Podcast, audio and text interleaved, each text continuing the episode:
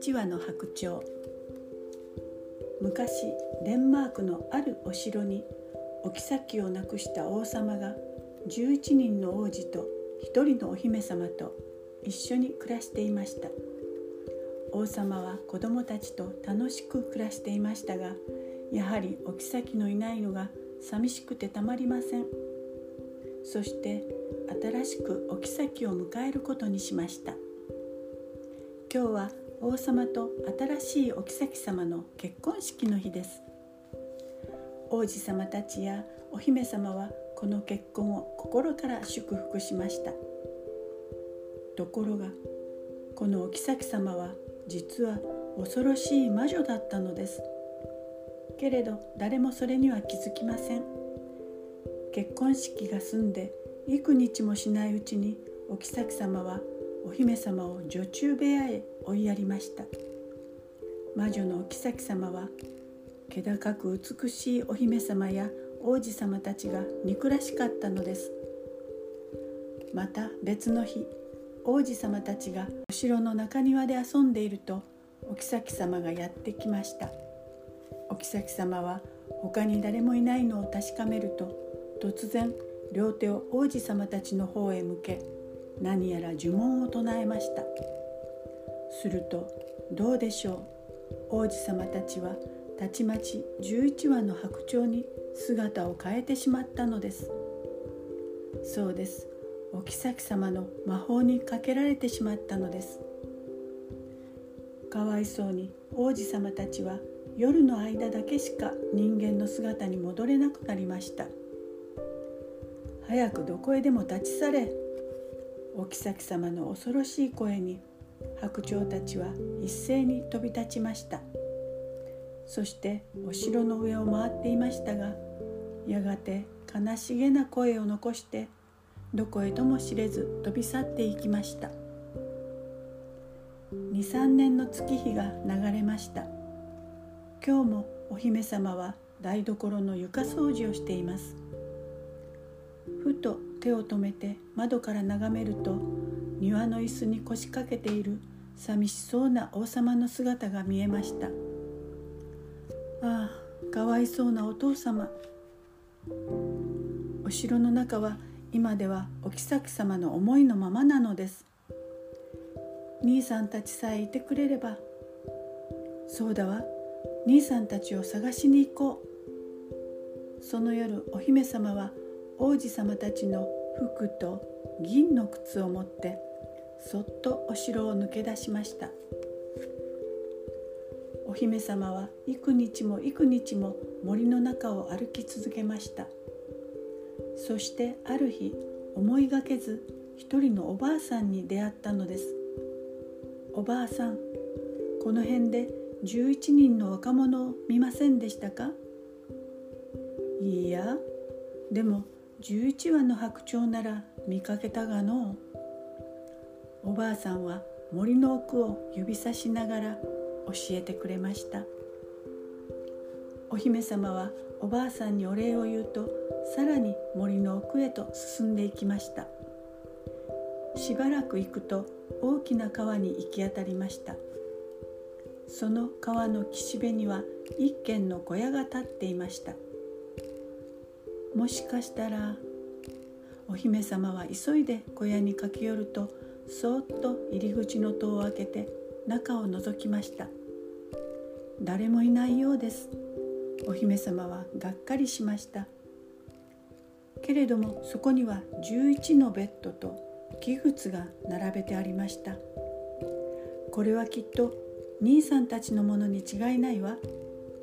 お姫様は11の器物をお城から持ってきた銀の靴と取り替えると小屋の隅に隠れて待ちました。やがて夕暮れが近づく頃羽音を響かせながら11羽の白鳥たちが小屋に帰ってきたのでした。白鳥たちは小屋に入るとたちまち王子の姿になりました。そして銀の靴を見てみんなびっくりしていると突然お姫様が飛び出してきました「兄さんやっぱり兄さんたちだったのね」お姫様は涙をいっぱい浮かべながら11人の王子様たちと喜び合いました。その夜お姫様が見た夢に森で出会ったおばあさんが現れてこう言いました「あざみの糸で編んだ服を王子たちに着せなさい」でも服が出来上がる前にお前が口を聞くと王子たちの命はないものと思え。お姫様は次の日から早速服を作ることにしました。でもあざみから糸を紡ぐのは大変です。あざみのトゲで手足は血だらけになるのです。それでもお姫様は王子様たちのためにせっせと服を編んでいきました。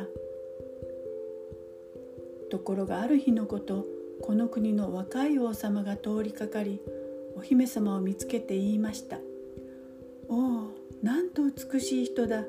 私の妻になってください」でもお姫様は一言も話しませんでした。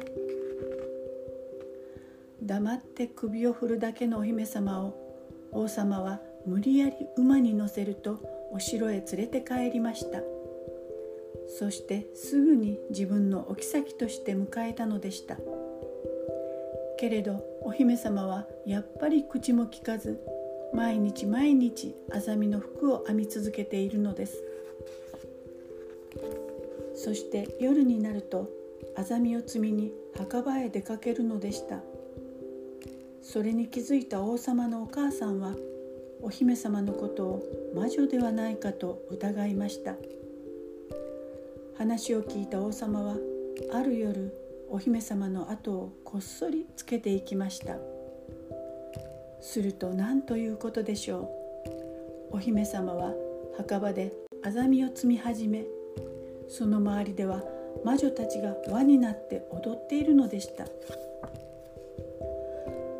あの人が魔女だとは王様は悲しみをこらえてお姫様を死刑にすることにしました。次の日お姫様は死刑台に引き立てられました。11枚の服は最後の1枚の片袖を残すだけとなっていました。いよいよ死刑が始まろうとした時です。突然11羽の白鳥が飛んできました。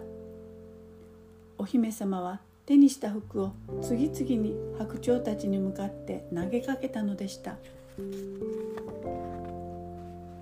するとあの恐ろしい魔法が解けて白鳥たちはたちまち立派な王子様の姿に変わりました。